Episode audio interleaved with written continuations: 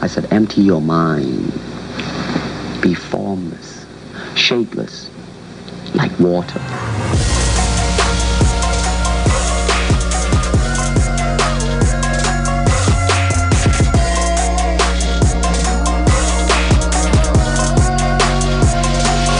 I'm gonna float like a butterfly and sting like a bee. His hands can't hit what his eyes can't see.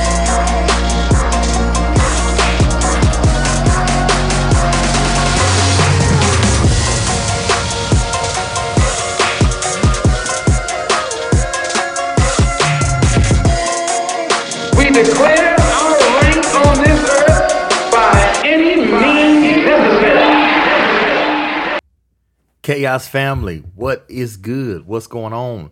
Welcome back to another episode of Cerebral Chaos. I am your gracious host, Docella. As always, I am honored to be here with you today. I hope that your week has been magnificent, and I hope that your upcoming week is even better than this one. Look, guys, I'm super excited about the next two episodes.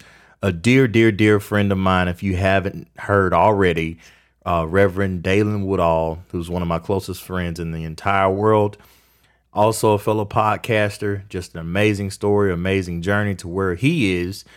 Uh, the next two episodes you'll hear, meaning this one and next week's episode, which is part two, will be sort of a crossover episode between Cerebral Chaos, which is my podcast, the one you're a part of, and his, which is the Gift of Gabcast. Um, if you haven't subscribed or downloaded or listened to the Gift of Gabcast, I urge you to. It's a fun listen, sort of on a similar line and similar mind frame as mine, but just a little bit different and unique to Daylan. Guys, I won't take up a ton of time before we get into today's interview, part one, but I do want to give you a thought for the week. Um, instead of a quote this week, we'll give you a thought from Kobe Simmons, who's a professional basketball player. He said, and I saw this the other day posted on um, Facebook. He said, a bottle of water can be 50 cents at a supermarket, $2 at the gym, $3 at the movies, and $6 on a plane. Same water. Only thing that changed its value was the place. So next time you feel your worth is nothing, maybe you're at the wrong place. And that's that's a stark realization we have to come to a lot of times if you if you think you're not worth what you are at the place you're at, maybe you need to change your settings and maybe you need to change your surrounding to get your worth out of whatever you think you should be getting. Uh, just kind of a motivational post of the week, not necessarily a quote, but a post there from uh, Kobe Simmons. I hope you do take some value from that and place it into your life.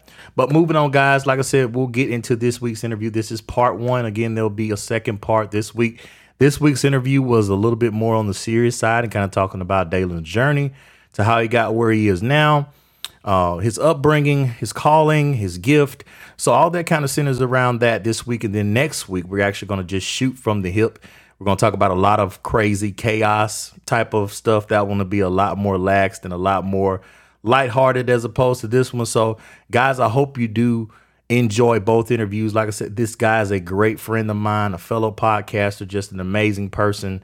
Um, so sit back and relax. And the next thing you hear, I do want to let you know disclaimer. I will play Daylan's intro music to his podcast, which is the Gift of Gabcast again. I'm in love with his intro music. So for the next two episodes, you will hear his intro music on this podcast. Ladies and gentlemen, without further ado, my next guest on this week and next week's episode of Cerebral Chaos. Welcome my boy, Reverend Daylan Woodall. Turbulence is the price you pay for flying high. Through all the hell and high water, you kept us. You brought us to this point, regardless of what we had to deal with, because you love us so much. Now bless each and every one of us. This is the gift of Gabcast.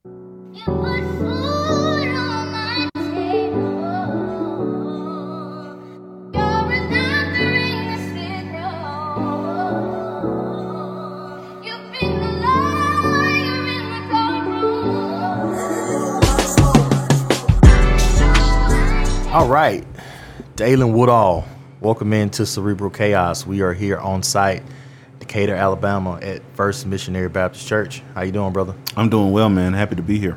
Man, we're glad to have you. Um, welcome.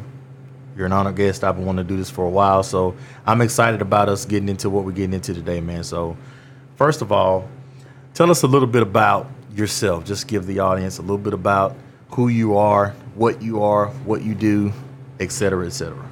Yeah, I'm from uh, the small and I always say with some affection, barely existent town of Vincent, Alabama, in Shelby County. Grew up there, went to high school there, graduated from Huntingdon College, where you and I met, Right. uh, where I studied communication and theology and religion. Moved to North Alabama. I've been here for uh, going on about 10 years now. Okay. And uh, currently serve as senior pastor at First Missionary Baptist Decatur, which is the oldest African American Baptist church in Decatur, Alabama, and the second oldest African American church in Decatur, Alabama, founded right after the Civil War. And so I've been serving as senior pastor here for six years. Next year it'll be seven, working on uh, my master's degree in divinity with a concentration in Christian education. Last year, published my first book, Faces in the Crowd Around the Cross. I host a podcast, uh, The Gift of Gabcast. Write a Substack, Too Hip for the Room. I'm a husband, I'm a father, I'm a pastor, and uh, fortunate enough to be one of your good friends. I appreciate that, man.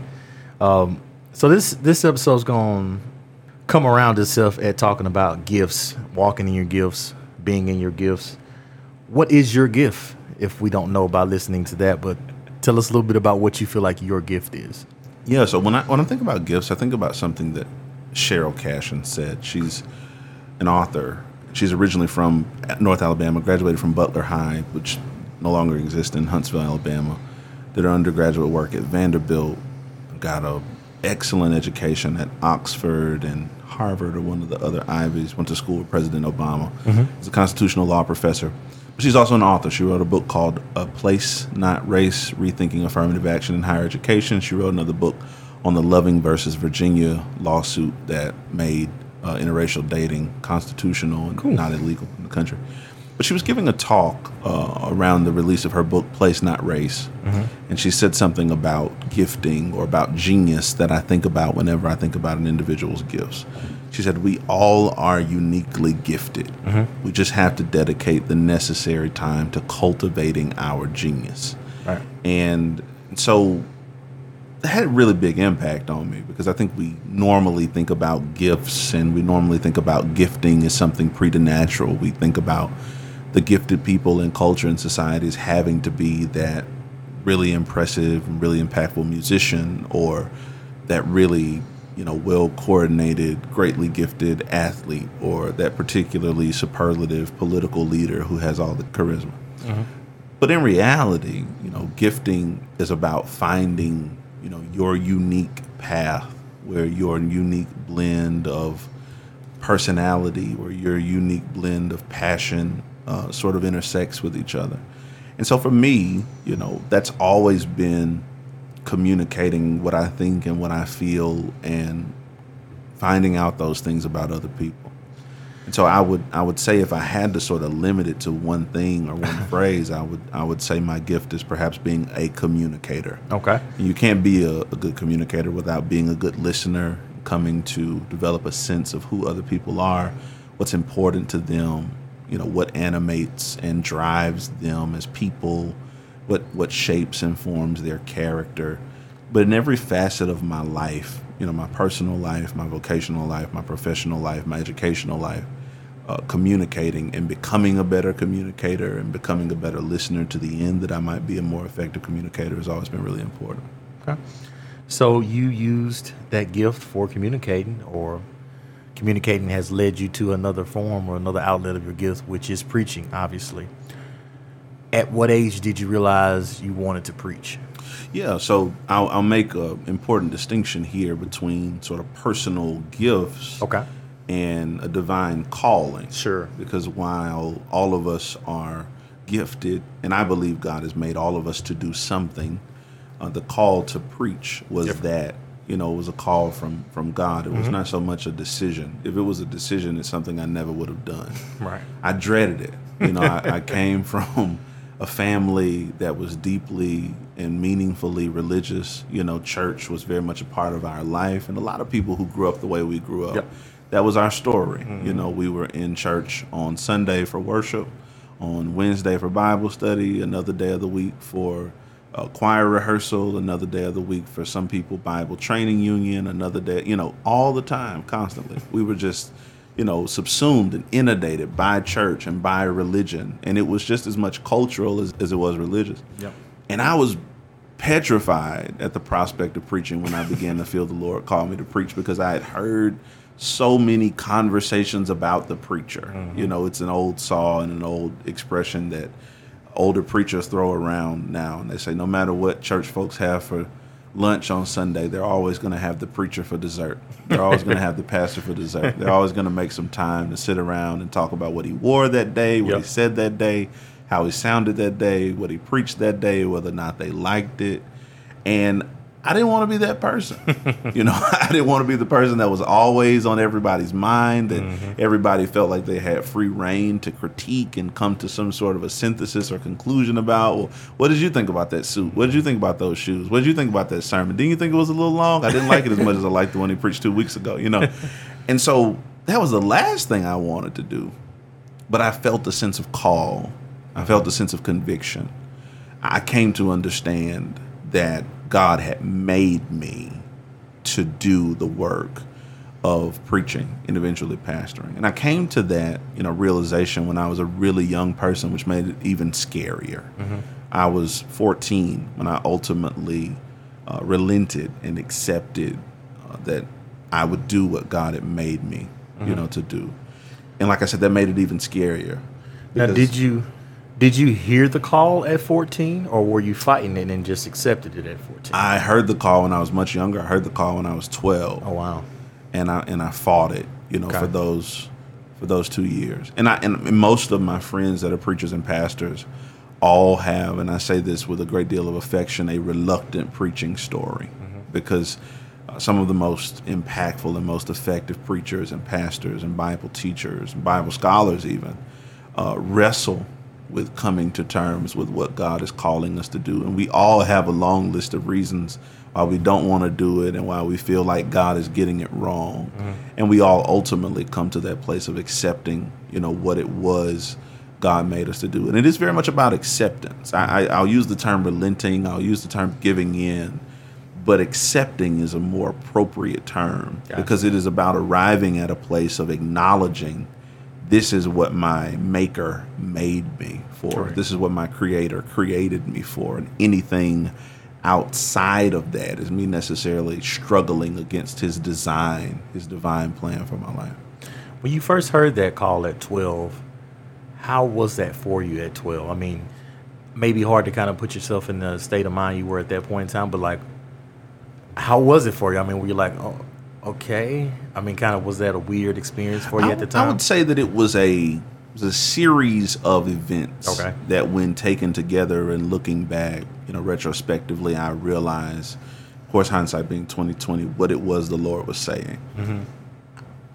In retrospect, it's unique that from the time I accepted salvation, my relationship with the church began to mean more to me than it meant to a lot of people, older people and younger people. But Yeah. the people in my orbit were mostly older people. okay. It was important to me to go to Bible study and to hear my pastor teach us from the Bible.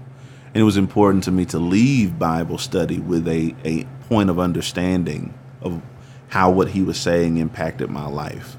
I grasped very early what I would learn later on was the ways in which God's word, the scripture, has authority over the life of the believer, meaning it should impact the way we live. Did you ever feel like at 12 years old that you were different? Maybe not no maybe not in a positive way, but like why am I hearing this or why am I feeling this? None of my friends every all of my other friends are 12-year-old boys who like wrestling and dirt and insects and bugs and here I am I can't wait to go to Bible study. You know what's funny about that is oftentimes, you know, people who are different don't perceive themselves as being Right. different. It's everybody else who perceives them mm-hmm. as being different. Mm-hmm. You know, they have a sense of comfort, you mm-hmm. know, in their own skin. Now, don't get me wrong, I was not ignorant to the degree to which everybody else wanted Right. to watch WrestleMania. Yes. Or, you know, ride bikes or play with yo-yos. And I wanted to read the Bible and take notes in Bible study. I did notice the incongruity there between the experience that I was having and the experience that they were having. But honestly, you know, as much as I can recollect my 12 year old mind, I just kind of thought of it as it being my thing. Mm-hmm. That's kind of the point in life where you start to realize, hey, all the stuff I like, everybody else doesn't like. Gotcha. And it starts, you know, pretty inane at first, right? There's some people who like tomatoes and other people who don't like tomatoes. And there's some people who like pickles and other people who don't like pickles. You know what I mean? Yep. And so my thinking about it at first was, oh, well, it just, this is what it means what to me. This is just my thing. You know, it's important to me to take notes during Bible study and to raise my hand and ask questions and to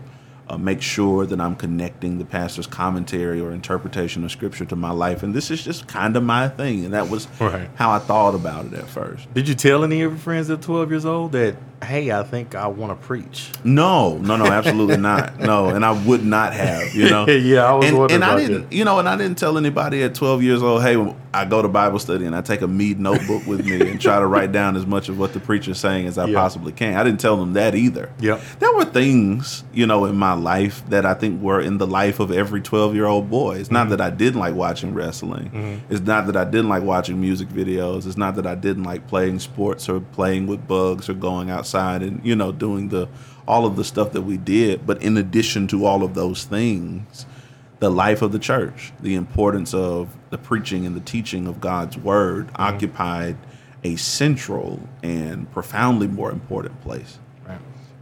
When did you preach your first sermon? I was 14. I was 14 turning 15. It was April 30th of, of that year. So let me see. Do you remember what it was about?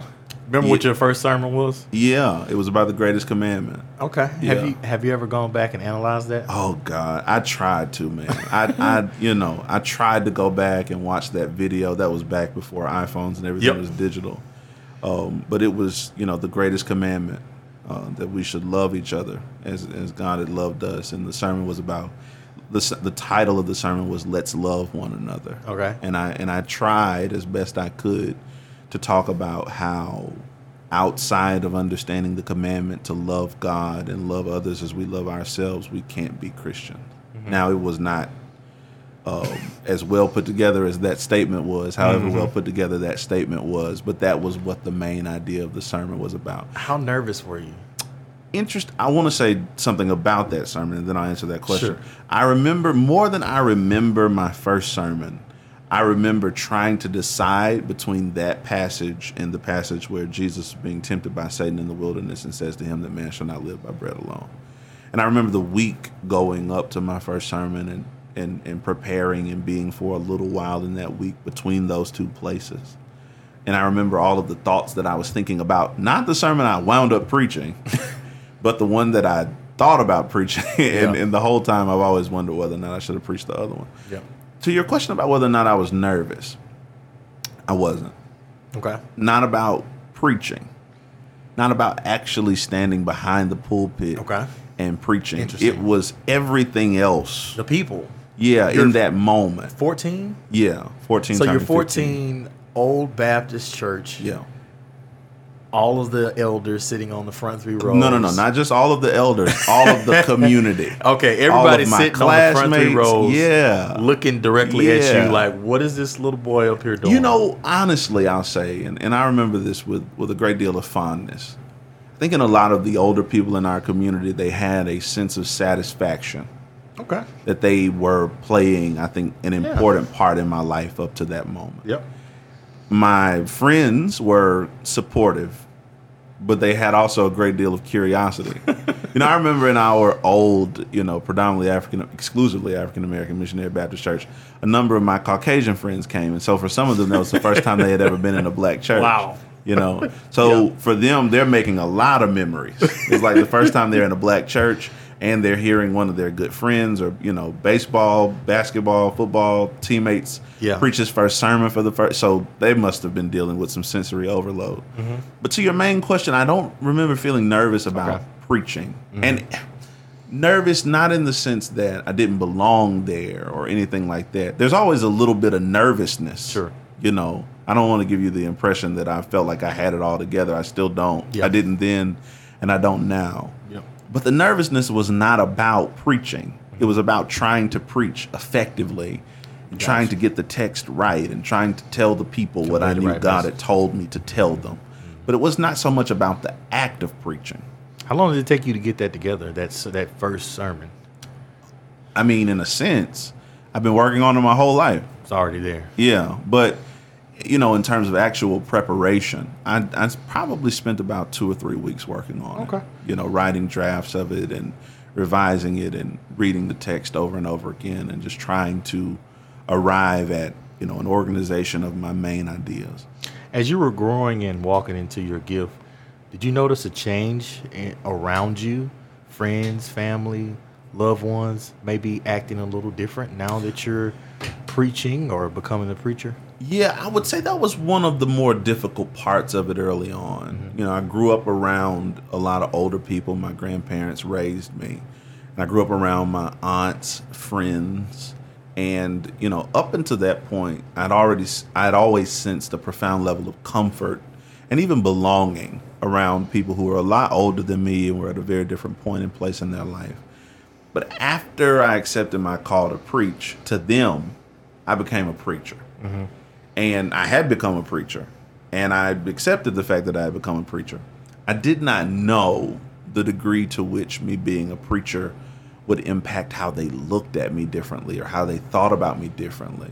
And so my my aunt's friends who I could sit down with and watch Gunsmoke with before when they got off work, they felt a little differently being around me. Mm-hmm. They were a lot more guarded about the kinds of things they would say to me and the kinds of things they would say to each other. Because before they were just talking to a 14 year old boy, Correct. but now they were talking to a 14 year old boy who was a preacher. Right. And I think looking back in retrospect, a lot of them had some anxiety and some nervousnesses about the nature of their relationship with God and the church. And so all of a sudden now I felt like I was a spy. They looked at me like I was a spy, like I was going to go back and Spy tell for Jesus. Yeah, like I was going to go back and tell God what I saw or Yeah. what they had said. Yep. I was watching Dragnet recently. I have a penchant for old shows and old things. Mm-hmm. And obviously, the main character, Joe Friday, is the narrative voice of the of the show. And he was talking to this young cop on one of the episodes in season one about what it's like to be a cop, what it was like to be a police officer. And he said, "You don't know what it's like yet. You don't know what it's like yet to show up at a party and walk into a room and everyone freeze and everyone look at you differently mm-hmm. because you're the fuzz, because you're the heat, because you're the old man. Right. And now people say, "Oh, if I have an extra drink, are you gonna arrest me? Mm-hmm. Are you gonna run me in? Mm. How many bad guys did you arrest today? That's gotta be weird, How many tickets did you arrest today?" Right. And he was articulating how his vocation had completely changed the impression of him, even in his private social circle Right. that people felt differently when they came to visit him in his home, mm-hmm. that his friends felt differently about him, that his wife's friends and wife's family felt differently about him. Because when they looked at him, they no longer saw, saw Joe Friday, the person, or the retired Marine, depending on how much you're into the show. but they looked at him and they saw Joe Friday, the cop. Cop. Yeah. And to a degree, that was my experience. Mm-hmm. You know, no longer did they see Daylan Woodall, you know, grandson of James and Sarah. Yeah. Now they saw the preacher, you know. And like I said, I realized in retrospect that a lot of the difference with which they treated me was them trying to work out and ferret through some of their own anxieties and insecurities about the faith and the church. And it was just really hard for them to do that. That I was now in a space where they went to have conversations and to relax, and they just couldn't relax as much. And they couldn't have the same kind of conversations with the preacher around. So that was the way people in my community treated me. My friends and the people in sort of my peer group and social circle mm-hmm. didn't really treat me that different Okay. until we got in an argument. or until I said something they didn't like or did something they didn't like. Mm-hmm. And then, you know, the fact that I was a preacher could easily and readily be weaponized to say something really harmful and hurtful. Right. It was if at any point in time, the fact that I accepted my call to preach could become a target that they aimed for. Yep. I, you know, I'll never forget a conversation or an interaction that I had with someone she was a little older than me, and we were in class together, and we had gotten in an argument like you know teenage kids are apt to do. And I had gotten the best of her, and she knew it, and everybody else knew it, so everybody was kind of snickering and laughing and so on and so mm-hmm. forth.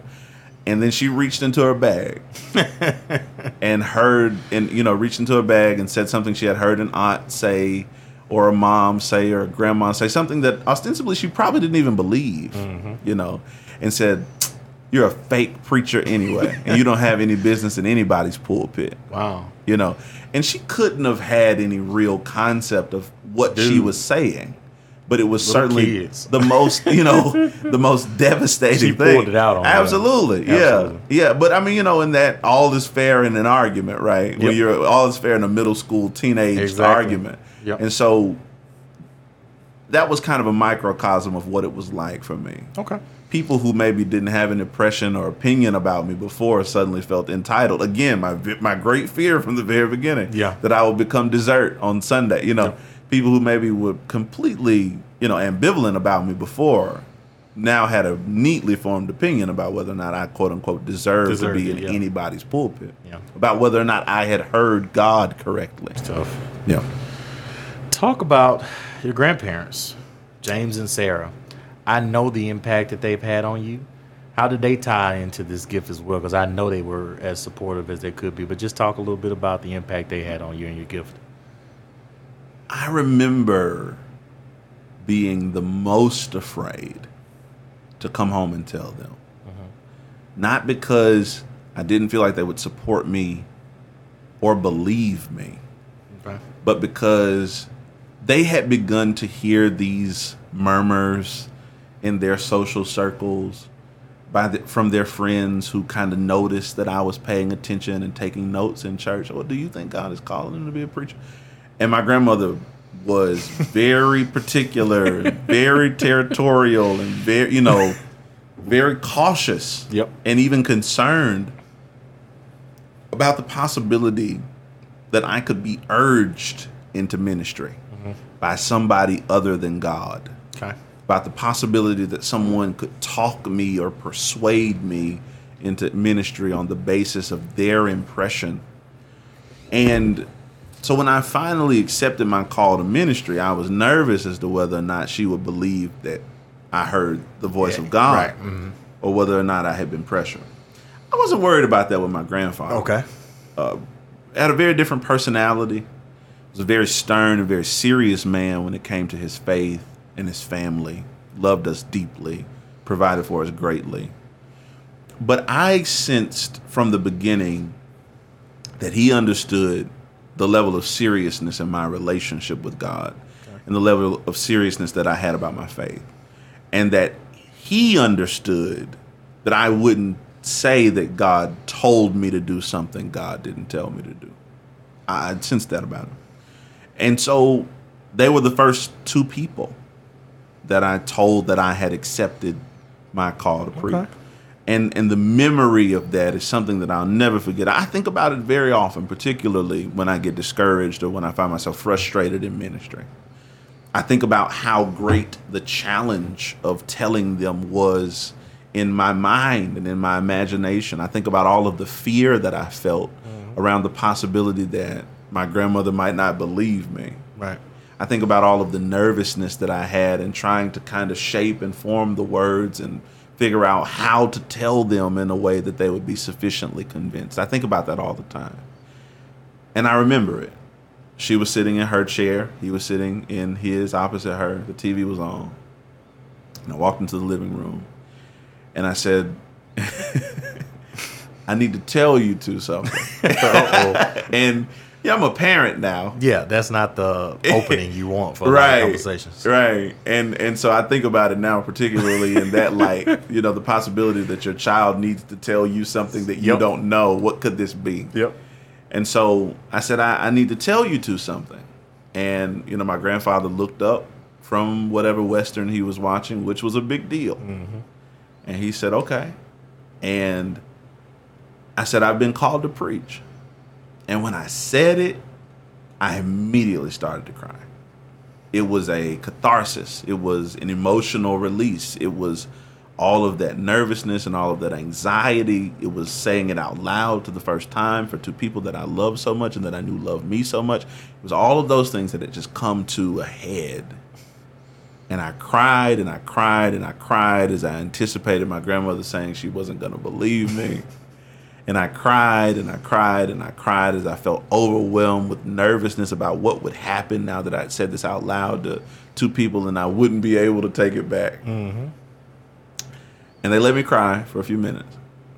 And when I stopped crying, and when I dried my eyes, they both had the biggest smiles on their face that I'd ever seen. You know, bigger than any smile that I'd ever seen at any athletic contest, or bigger than any smile that I'd ever seen when I brought home a certificate of completion or something from awards day. It was a smile that I'd never seen on their faces before. And my grandmother's smile, I think, was bigger than my grandfather's. and I remember both of them saying, just be a good one. Okay. Just take it seriously. And that affirmation, I would say there had to be a sigh of relief because you absolutely. Yeah. That affirmation from That's all you them, that support from them. I just remember going from feeling so overcome with fear and nervousness and anxiety to being like, oh, well, I guess I can do this now. Yep. I guess I can do this impossibly difficult thing that I thought inconceivable before Mm-hmm. and incompatible before. I guess I could do it now. And, you know, I think about this a lot because, you know, in my work as a pastor, I engage kinds of issues that are happening in our society, particularly in our society as black people. And there's a lot of research around the impact of adverse experiences on young people. Uh, There's a quantitative measure called an ACE score that calculates all of the difficult experiences that young children face. And it gives them a point for every difficult experience that they have and every traumatic experiences that, that they have, mm-hmm. experience that they have. And the higher the ACE score, the higher the adverse conditions of that particular that child's life. And obviously the higher the index of adverse experiences that they've had, the more difficult things are going to be for them, the more prone they are to developing emotional issues, mm-hmm. insecurity, anxiety, post traumatic stress symptoms, and so on and so forth. But there's a coda to that that I just recently learned about. For every person that encourages that child, that affirms that child, that supports that child, the impact of those adverse experiences lessen and lessen over time. For everyone who ever says, no matter how high that index is to begin with, no matter mm-hmm. how many difficult experiences that child has had to begin with, for every person who says, I believe in you, you can do it, I'm going to support you, right? That child's ability to, to do it and to achieve becomes even more real and even more tangible. And so I think for them to affirm me and support me, you know, big. my, my level of confidence in my ability to do this thing that God had called me to do. Right. It really went up a lot. yeah. So we're gonna fast forward a little bit here. So I met you obviously, Huntingdon College. We both attended there in Montgomery, Alabama. You were class of 2009. Is that correct? I graduated. You're I mean, older you, than me. You're sorry, high school class Yeah. of 09, right? Yeah, So you were a year behind me. Okay. yeah. So tell me about the experience of attending an on-campus college where you are different from everybody else. Everybody, because we know how college life is. We both saw many things, heard many things. How was that? yeah it was it was a challenge you mm-hmm. know it was a challenge in the in the same way in some similar ways that you know my experience in, in high school was mm-hmm. in the sense that my my peers in high school could at any point decide Yeah. to become adversarial college was a new and different challenge it was new in that i had the space kind of develop my own Okay. personality and I had some level of agency over the way that people would perceive me because they were perceiving me for the first time. Yep. You know, they weren't working It was with different. Okay. Yeah, they weren't working with 13 years of history. Gotcha. They didn't remember the time in my life before I was a preacher Right. you know and so that aspect of it was freeing Mm-hmm. that where they were working from was when we met that day Okay. you know that point as an 18 year old Yep. they, they were working from a place that i had a lot more control and influence over Mm-hmm. that was that was really freeing and, Okay. and, and really exciting that I, I got to shape to a degree the kind of expectations that people had for me based on the kinds of interactions that we had with each other, the kinds Sure. of conversations that we had with each other, the kinds of things they heard me say in class. That was very exciting. I never had a chance to do that before. but it was also really challenging. Uh-huh. The, the hard part about college is finding a balance Yeah, that's what I was going to ask about, between like balance. accountability and responsibility. Sure. You know what I mean? The hard part about college is going from a situation as a teenager where, you know, the locus of control is your parents to now going from a situ- to a situation where the locus of control and account it's you. It's Mm-hmm. you who makes you get up and go to class. It's you who makes you study. It's you, you know, who who decides whether or not you make this decision or that decision without any respect to how it's going to impact and even the necessary information to understand how it's going to impact the rest of your life. That was scary.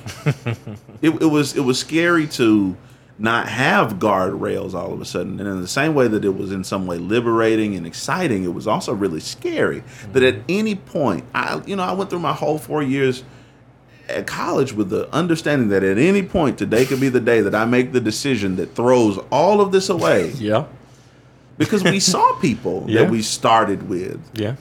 that didn't graduate. We saw people that we started with who, unfortunately, for some reason or another, made some really bad decisions that wound up impacting the trajectory of their life in a very negative way. That was very real. Yep. You know, it was something that had to be akin to the kinds of things that people who uh, serve in the military go through. When you start in a unit with a set amount of people and you go away for deployment, and unfortunately, all the people who go away don't come back Yeah. and, and you see the number of people around you change and you see the character and the composition of the people around you change and you're changed as a result of having that experience and so you know i re- my freshman roommate didn't graduate with me you know my roommate that i had sophomore year did my roommate that i had junior year did and my roommate that i had senior year you know is doing something different with his life he graduated but you know you, you you sort of see it in that way right Yeah. Yeah. and so, you know, college was was different in the way that it's different for everybody, but parts of it were liberating and exciting. Parts of it was sort of learning to negotiate the balance between freedom and responsibility and doing all of that, you know, with the call, the high call of ministry. Um, was was at, at times challenging, but what was really liberating was that I was in a campus environment that was smaller. You know, I went to school with the kinds of students who were not from where I was from, and so they were not interested in surveilling me. you know, they were not interested in sort of crit- criticizing and scrutinizing all of the details of my life. I had a level of liberty, you know, and even vulnerability in college that I never really had anywhere else. Now, Okay. a level of vulnerability because I'm black. and we went to a school that was a PWI. Yes. And so we had to navigate within those, you know, narrow, very stringent expectations. And we were not held to the same standard that our white counterparts were. And we were not perceived the same way that they were. And we were not given all of the liberties that they were given. And we were not given all of the opportunities that they were given. And we were not given the benefit of the doubt in the way they were given the benefit of the doubt. You know what I mean? So all of those things were very different Yeah. Uh, but notwith- notwithstanding all of that, the college environment that I had gave me some privileges and some opportunities that I enjoyed. Okay. Yeah. So we're gonna fast forward again. First Missionary Baptist Church, Decatur, Alabama. Right. How'd we end up here? I moved to North Alabama in 2013 uh, to take a job at a college here. And I was working as a recruiter. And uh, that was a sort of interesting point in my life because I was traveling for work. And I was doing the job, back to your initial question about gifting and ability. I was doing the job that corresponded really well to my ability to communicate. I was recruiting students for that college in Kentucky, Ohio, and Indiana mm-hmm. and I was good at that job. I really enjoyed that job. Like I said, it was a really good intersection of the responsibilities of that job and my my abilities as a communicator. But it was a job that was taking me away from ministry because I understood my call to preach, uh, to be a dynamic call, dynamic in the sense that it would develop into a call to serve as a pastor. and I couldn't do that being on the the road. road, yeah. You know, I couldn't do that being away from a central location. You know, my first utility bill at my first apartment wasn't even ten dollars, and I signed a lease and set up utilities and went on the road for six weeks. You know, and when I came back, I didn't have furniture. You know, Wow. and so I had to find a way to come back to the place that I moved to so that I could re-engage and engage more meaningfully uh, with the ministerial community. And um, I was living in um, Madison, Alabama. And so the area happened to be a place, not in Madison, but out toward Decatur and going into Muscle Shoals, uh, was a place where I had already established friends in ministry. I had colleagues, I had people that I knew, and people who knew me. And so, you know, this was the area that I was drawn to because I already had some relationships established here. And I was preaching as a pastoral candidate at a number of churches who were seeking their next pastor Okay. And it was uh, some of the people at one of the churches who did not call me to be their pastor, who made a call to uh, the pastoral selection committee here. And that was how we came to know each other. Uh-huh. And I began preaching here during the time that First Baptist was looking for what would be their 16th pastor. Wow. And uh, that's that's how we were introduced. Okay. And so the church called eventually me to be their 16th pastor, uh, their youngest pastor at their oldest point. The church celebrated 150 years and then called me to be the youngest pastor they ever elected in the same year. How did you bridge that gap? I know you just said it yourself. At a time where the church was at its oldest, it took a V line or B line and hired somebody who's probably average, maybe half the age of the members that you have here. Right. How did you, as a pastor and as an overseer and as someone who has to guide the flock and be the shepherd, people who have twice the experiences, twice the lifespan, twice the knowledge, twice the whatever you want to, you know, whatever you want to say. How was that as being a much younger pastor trying to make those older people understand that I'm here to lead you and that you could you could be trusted because there is some some sort of always give and take to where especially being your age coming in at a church where it's much older there had to be some give and take where you guys had to kind of learn each other to get comfortable how'd that work for you early on how'd you bridge that gap i know they obviously love you Yeah. So I, I got to do a little ecclesiology first. Okay. And say that I wasn't hired, I was called. Okay. The relationship between the church and the pastor is a partnership. Right. In which God leads uh, the pastor to the people and the people to the pastor. Correct. But your question is a really good one. And, you know, in some ways, there is a gap, you know, because our oldest member is 105. She just turned 105. And I'm not 105. and so there is, there is an age gap, There is Yeah. an experience gap. Yeah. I, I grew up and I came of age in a world very different than our average member absolutely uh, the, the the context that I grew up in and came of age is very different. The mm-hmm. perspective that I developed as a result of the context that Totally I grew up in and came of age is totally different. yeah There are differences, but those differences don't facilitate a gap because we share values. okay Even though most of my members are old enough to be my grandparents, we share a number of critical and essential values. We're Christian. Mm. We believe what the Bible teaches us about the centrality of the church. And not only are we Christian, and not only do we believe what the Bible teaches us about the centrality of the church, but we believe in the value and in the validity of a particular expression of the church, that is to say, the historic African American church. So we chose, me more recently than them, but both of us chose to align ourselves not just with a church, but with a historic African American church. Now, why did we do that? You could say, in a sense, that it's a sociological decision and that we align ourselves with the kind of church that we grew up in or around. Mm-hmm. But in the same way that you could argue that it's a sociological decision, I could argue that it's an individual choice because during the course of their lives, much longer lives, many of them have had many more opportunities to choose to go to other kinds of churches.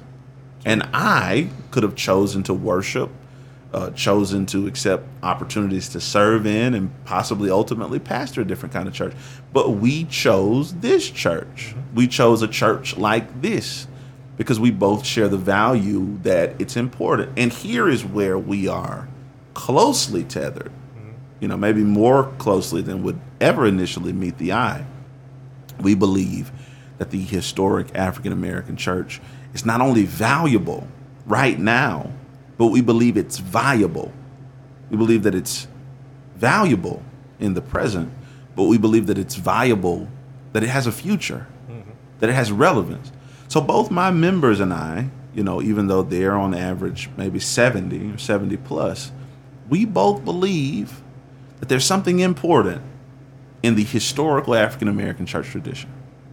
We both believe that what the African American church tradition has offered black people and all people is worth celebrating, learning about, preserving, and propagating. We both believe that you know the the value that I have about uh, well the impression that I have about the value and the viability of the African American church tradition was nurtured in an African American church by people who sang songs like "Guide Me Over Great Jehovah," by people who sang songs like "I Love the Lord, He Heard My Cry," by people who sang songs like "Precious Lord, Take My Hand."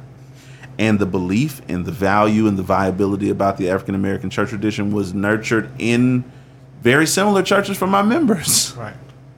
And so we aren't that far apart when it comes to what matters most. Right.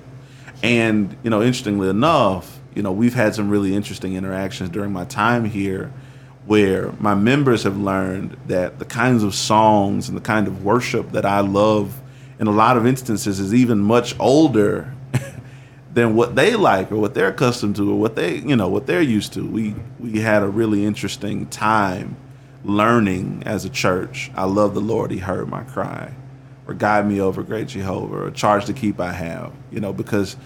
I grew up in a rural, predominantly African American church where we sang those kinds of meter hymns on a regular basis. Absolutely. And I pastor in an urban historic African American church where they grew up singing similar songs but different songs, you know. And so we've been able to learn some things about the tradition from each other. Okay. Did you ever think you'd be pastoring anywhere outside of where you grew up?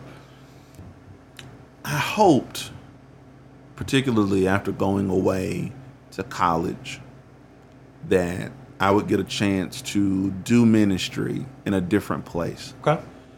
I always believed in the value of having a new beginning, of forming Sure. new relationships, and, and of making new connections with people.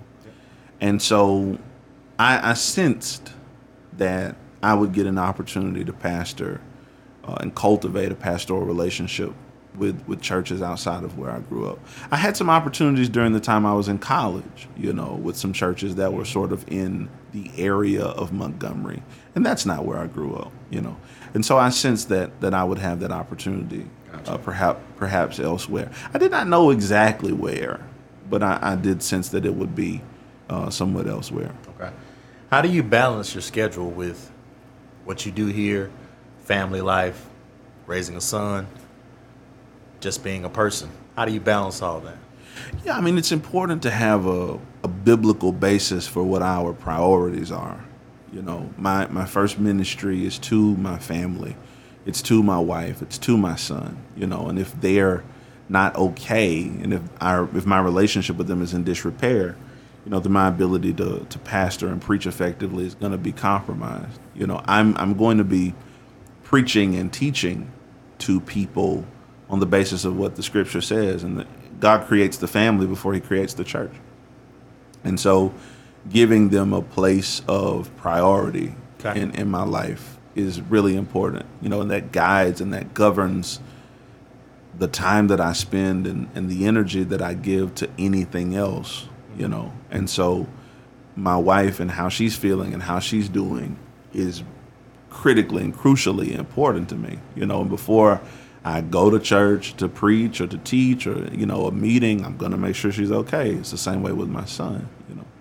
And it was important to me from the very beginning that my wife and my son never sensed that they were competing for my time with the church. That they understood, you know, that they were in a position of priority. And uh, they they're great, you know, in, in their ability to to do that and their willingness to to do that, their willingness to share me with with the church and with ministry. They've been uh, profoundly accommodating, you know, and I don't I don't pressure them. I don't I don't pressure them to assume any roles or any responsibilities in the church. You know, I want them to to come here and worship and come here and, and enjoy it, you know. And I tell people all the time, if my wife is too burned out, you know, being a member of the church, she's not going to be a good wife at home, you know. And when we're done fussing and fighting here, we have to go home together. you know what I mean? So, um, so, so having a biblical basis for how we sort of structure our lives is really important, crucially important. So I know you are a pastor, but I also would categorize you as an orator. Do you often go back and critique your sermons from not so much as a pastoral perspective, but an orator perspective? Like, oh man, I shouldn't have said that, or why did I say um right there? Like we used to get ding in calm class, but do you find yourself doing that often? As as- Absolutely. yeah, definitely. For sure. I mean there's there's there's time that I take all the time Yeah. in going back and reflecting and critiquing on on a message. And you you mentioned it from the I would say technical perspective, from the communication perspective, from the rhetorical perspective, but I also do it from the pastoral and theological perspective and say, does this idea, does this proposition really hang together well? Can you can you arrive or are you going to arrive safely at the conclusion that I'm I'm trying to bring you to by following this line of argumentation or organization? I, you know, I do that all the time. I don't do it as often as I should. It's really hard, you know. It's really it's really hard to take 25, 30 hours to prepare a sermon. And then that following week give hours to listening to it over again and giving Sure. it the kind of critique and kind of reflection that you want, yeah. that it really needs. And so, you know, I do it. And that's one of the reasons that there's not a whole lot of my sermons out there, you know, because it it passes through a, a pretty considerable filter before it can go live on the internet. And even the stuff that's out there now, I'm not like the most pleased with it. they aren't like my greatest hits, you know, they're just kind of the stuff that somehow managed to to kind of squeak through. And there's always something when when I go back and listen to a sermon that I go, man, I could have said that better. I should have done that better. If I go back to this passage again, I'm not going to make this mistake. Yeah. You know, and then there's the dynamic component of because you know I'm a preacher, I'm a pastor, but listen, I, I'm a Christian. I love preaching. I love Christian preaching. And so when I go somewhere and a friend of mine is preaching, or a preacher that I've wanted to hear for a long time is preaching, you know, it's not uncommon that they'll preach a text that I've preached before, and they'll notice something that I didn't notice. They'll see something I didn't see. They'll say something I didn't say, and and then it's just kind of like throwing up your hands in there, like, how did I miss that? You Yeah. know. And so there's there's reflection, there's contemplation, there's critique that that happens for sure. Do you still get nervous? Absolutely. yeah, absolutely. What do you do to calm yourself down? Say again. What do you do to calm yourself down? I don't know if I ever do Okay. calm myself Okay. down. You know, but I I still get nervous, man. No matter what, I still get nervous. I'm And- assuming you lean more so just on the text and your message as opposed to worrying about how it's gonna maybe come off, how well you're gonna perform. Yeah, this, I would I would say internally, you know, the mechanism is sort of shifting your focus from how you're feeling to what you're doing. Sure. Because ultimately what the preacher is doing in the preaching moment is being God's herald. He's speaking on behalf of the king. And so, you know, the degree to which I'm able to quote unquote calm myself down is the degree to which I say, hey, it's going to be God speaking mm-hmm. you know but our nervousness comes from our level of preparation our level of study our level of consideration you know and when you have kind of creak cracks and creaks and groans in your level of preparation you go man i should have read another commentary or you know i should have read the text one more time Yeah. or you know, I should have looked over that manuscript one more time. I don't know about the second movement of that text. I, don't know about the transition between the first point and the second point. What's this conclusion? Did I, you know, is this clear enough? You know, all of that happens, you know, at a hundred miles an hour every Sunday. Okay. You know, and at the and at the end of every worship service and every preaching experience, there is a you know, so absolutely I still get nervous. For sure I still get nervous. Talk to us about the gift of Gabcast. So I had a chance a number of years ago to be a podcast guest for the first time uh, on a podcast that some friends of mine have and that I've, I've had an opportunity to co-host with them a couple of times um, called No Dumb Questions. And that was a big moment, you know, for me. And I'm still grateful to them for that opportunity that gave me entree into that area I've listened to podcasts for a long time, consumer podcasts, lover of podcasts. As much as I love music, and you and I talk about music all the time. Yep. Much of my time spent listening to music now goes to podcasts. You know, I really like the format. It's a really flexible format. You can tell narratives with it. You can tell short stories with it. You can be funny with it. You can be serious with it. You can be contemplative with it. It's it's so valuable, I think, as a platform. And it completely captures, I think, perhaps most authentically and organically how people talk and learn. You know, when you're listening to a podcast, you're having some level of engagement, some level of personal engagement with the person that you're listening to. Okay. You know. And so I, I had been fascinated by the platform for a long time, by the format for a long time, and I had a chance to come be a guest. And there was a tremendous level of uh, support from the subscribers of that podcast. Okay. And my friends, you know, subscribers of that podcast were like, we want to hear more Daylan stuff. and I did some more podcasts with them, like I said, as sort of a recurring uh, guest. It was super fun every time. The feedback was really positive every time. And I was having a conversation with my friend, and he said, you know, at some point, you have to be like, all right, are my excuses even good enough anymore to not give this a try? Right. and and I've made excuses, some really good ones, Okay. for a really long time. I was like, I don't have the time, and I don't. Yep.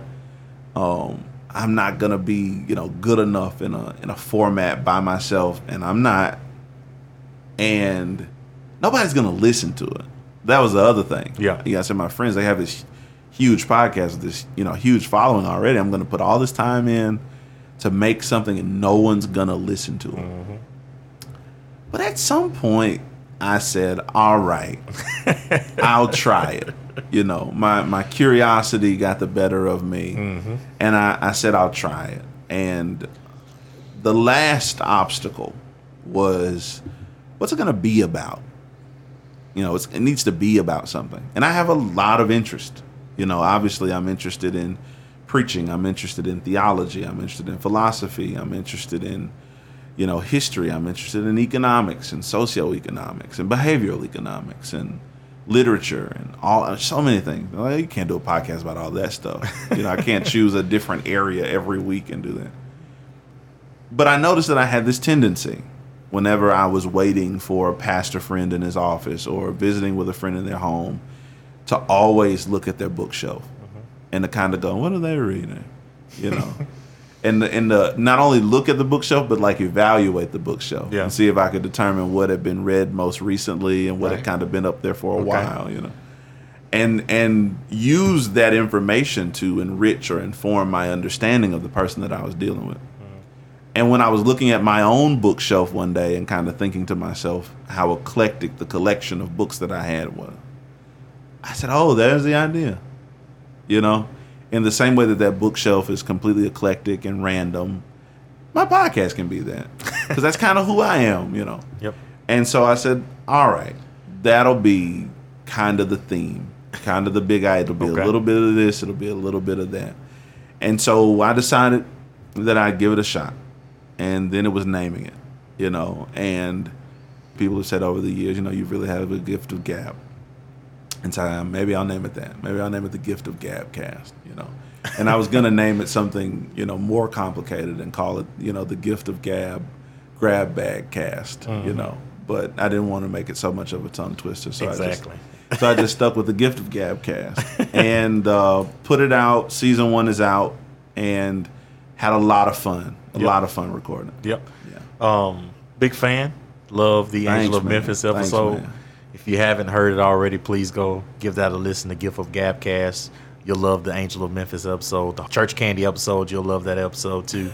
um, go give it a listen. It really is a, uh, uh, grab bag ga- gabcast, whatever you want to call it. It's a little bit about everything. You know, you got I've had a lot of fun doing some religious stuff on there. You got some historical stuff on there. Really, it really does have everything. So if you're looking for a new listen, please go download and subscribe to the Gift of Gabcast. How do you feel like that ties into your gift, the gift of Gabcast? Yeah, I mean, you know, if I was to describe my gift in a word, I would say communication. Okay. And so that's what that is about. Every episode is about, you know, arriving at a position about something. Every episode isn't equally serious. Every episode doesn't have the same gravity, but in every episode I'm trying to, you know, develop a central idea about something. You know, even on the light-hearted ones. Uh, the episode about church candy is, you know, the light-hearted one this season. You know, we're having a semi-serious conversation about our positions and impressions about church candy as young people. And it's pretty lighthearted now, but when I was much younger, it was serious. you know, church candy was serious business. And and so, you know, I'm arriving at kind of a, a considered point and position on um, something as lighthearted as that. So in every episode, I'm trying to develop an idea and arrive at sort of a synthesis about an idea. And that's what a person who's a communicator does. They take all of the information and all the inputs in the world around them and tries to arrive, you know, at a sort of crystalline, you know, here's what I am, here's where I am, here's what I think, here's what I believe, and, and here's why. You know, here's maybe the best way for me to share that with you and explain that to you and articulate that to you. And hopefully, after I've done that, you'll understand what I believe, you know, and maybe it'll cause you to evaluate and reflect on what you believe and why. Okay. Yeah. Last question, brother. What's next? I'm hoping to uh, finish this master's degree soon and start work on a PhD. Okay. So educationally, that's next. I'm doing more writing now. I mentioned Too Hip for the Room, my Substack. I want to do more writing. I want to do more sort of free form stuff. I'm not convinced about doing another book yet. Okay. So maybe more writing is next on a platform like that. You know, my newsletter kind of has the feel of my podcast in the sense that it's it's a little bit of this and it's a little bit of that. Mm-hmm. Maybe more podcasting. I'm not, you know, I'm sold on the platform as somebody who listens to it. Yes. You know, I'm going to be a loyal listener and fan of yours, you know. But whether or not I'm going to do a whole lot Yes. of the Gift of Gabcast, I'm not sure. I, you know, I kind of go back and forth about it depending on the day. Okay. So maybe that's next. I'm certainly listening to more podcasts is next. I don't know if recording more podcasts You're is right. next. Okay. Um, but continuing, man, to serve, you know, in, in the church, continuing to articulate the position, uh, the, via- the viability and the value of the African American church tradition. Continuing to share, you know, the gospel is our only source of hope. That's always going to be what's next. Gotcha. And finding different ways, different means, different platforms to do that. Okay. And, and hopefully having, you know, really interesting conversations like this along the way. Man, we appreciate you coming on. Um, any lasting thoughts before we let you get out of here? I want to say, man, that I'm so excited that you're doing this. That Cerebral Chaos is an incredible podcast, and uh, it's a wonderful gift to all of your listeners and to the entire podcasting community. Thank you. You know, my only reservation is that we didn't come to this sooner. We would have been thousands of know, episodes man. in I had we know, just turned on the mics I when know, we were man. in college. Exactly. And so I have to let go of all of that lost, wonderful podcast content that we could have had. Um, but since we can't go back and change the past, uh, hopefully you'll keep having a meaningful impact on the future. And uh, I hope you keep doing this for real. I will, man. I'm gonna go as long as I can until I run out of stuff to talk about. Now, I don't, think, you'll ever run happen. out of stuff to talk Oh, about. there you go. and I don't think you'll ever be in a situation where you don't have something interesting and meaningful to share. There you go, man. There you Yeah. go. Special shout out and special thanks to Daylan for coming on this week's podcast. I really enjoyed getting into his story. It's one that I know pretty well, but I felt like it needs to be out there in the universe a little bit more. His journey, his walk, his upbringing, his gift, his leadership, what he does, I, I feel like this is something that we as the Chaos family need to know about. So, as always, I'm very thankful for him to come on and give me his time. We sat down in his church and sat down for this this first interview, and I really enjoyed it. Um, I really had a great time.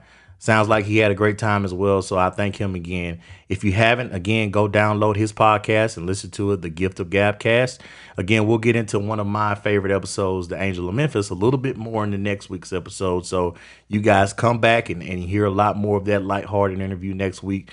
We'll shoot from the hip. A lot of it'll be about the first time we met, a few of our college experiences, some of our favorite TV shows, uh, how they make us feel, just kind of our relationship with each other. Just a lot of wacky chaos, which you guys should be used to by now. So I hope you tune in to next week on part two, where we dive a little bit more lighthearted into Daylan. Chaos family, I'm so appreciative of your time as always. Like, share, comment, leave us a five star rating, become a subscriber if you like. Um, I appreciate all the love the Chaos family continues to give and continues to to put into the universe. So so thankful for you guys. So very thankful for all the support out there. Again, I love you and I appreciate you and I value your time so much. So thank you for being a part of the Chaos family and being a part of Cerebral Chaos.